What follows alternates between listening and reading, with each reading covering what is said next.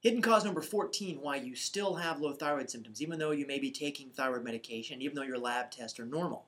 Hidden cause number 14 is a leaky gut that's causing decreased production of T3. So normally when I tell this kind of T4, T3 story, I get a little bit, I get kind of to a certain part and then I kind of drop off. It's because I usually don't talk about the gut connection and how you use T3. So let me explain that.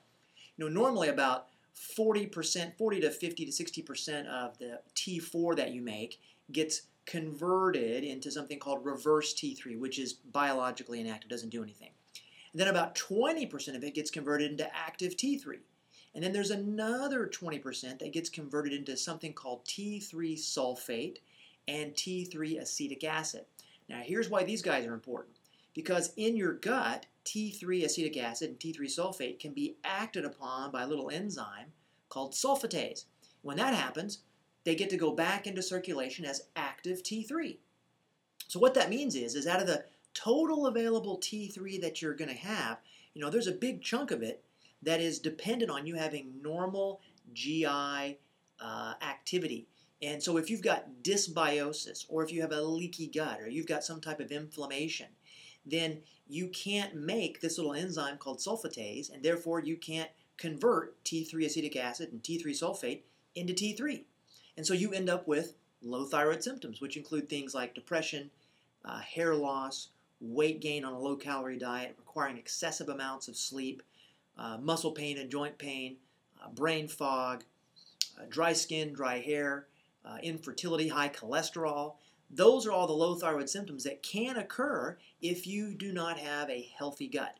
So, what makes a healthy gut? Well, typically, what makes a healthy gut is good, what we call microflora. Or think of it like a garden. That's probably the best analogy. You know, a garden's got lots of vegetables in it, but not a lot of weeds. That's the way your GI tract is. The good bacteria that live there, they are your defenses. They're like your army. Uh, they help make some of your B vitamins, and they're your first line of defense.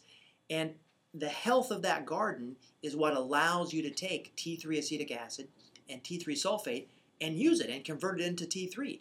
If you don't have good GI health in there, if you've got inflammation or leaky gut or a parasitic infection or a food sensitivity, then it's going to decrease the ability of that enzyme to be able to convert T3 acetic acid and T3 sulfate into T3, which is something you could use.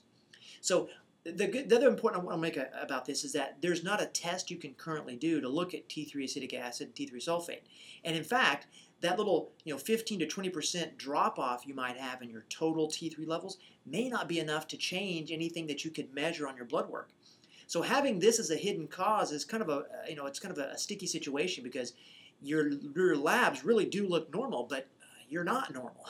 so what would be the key?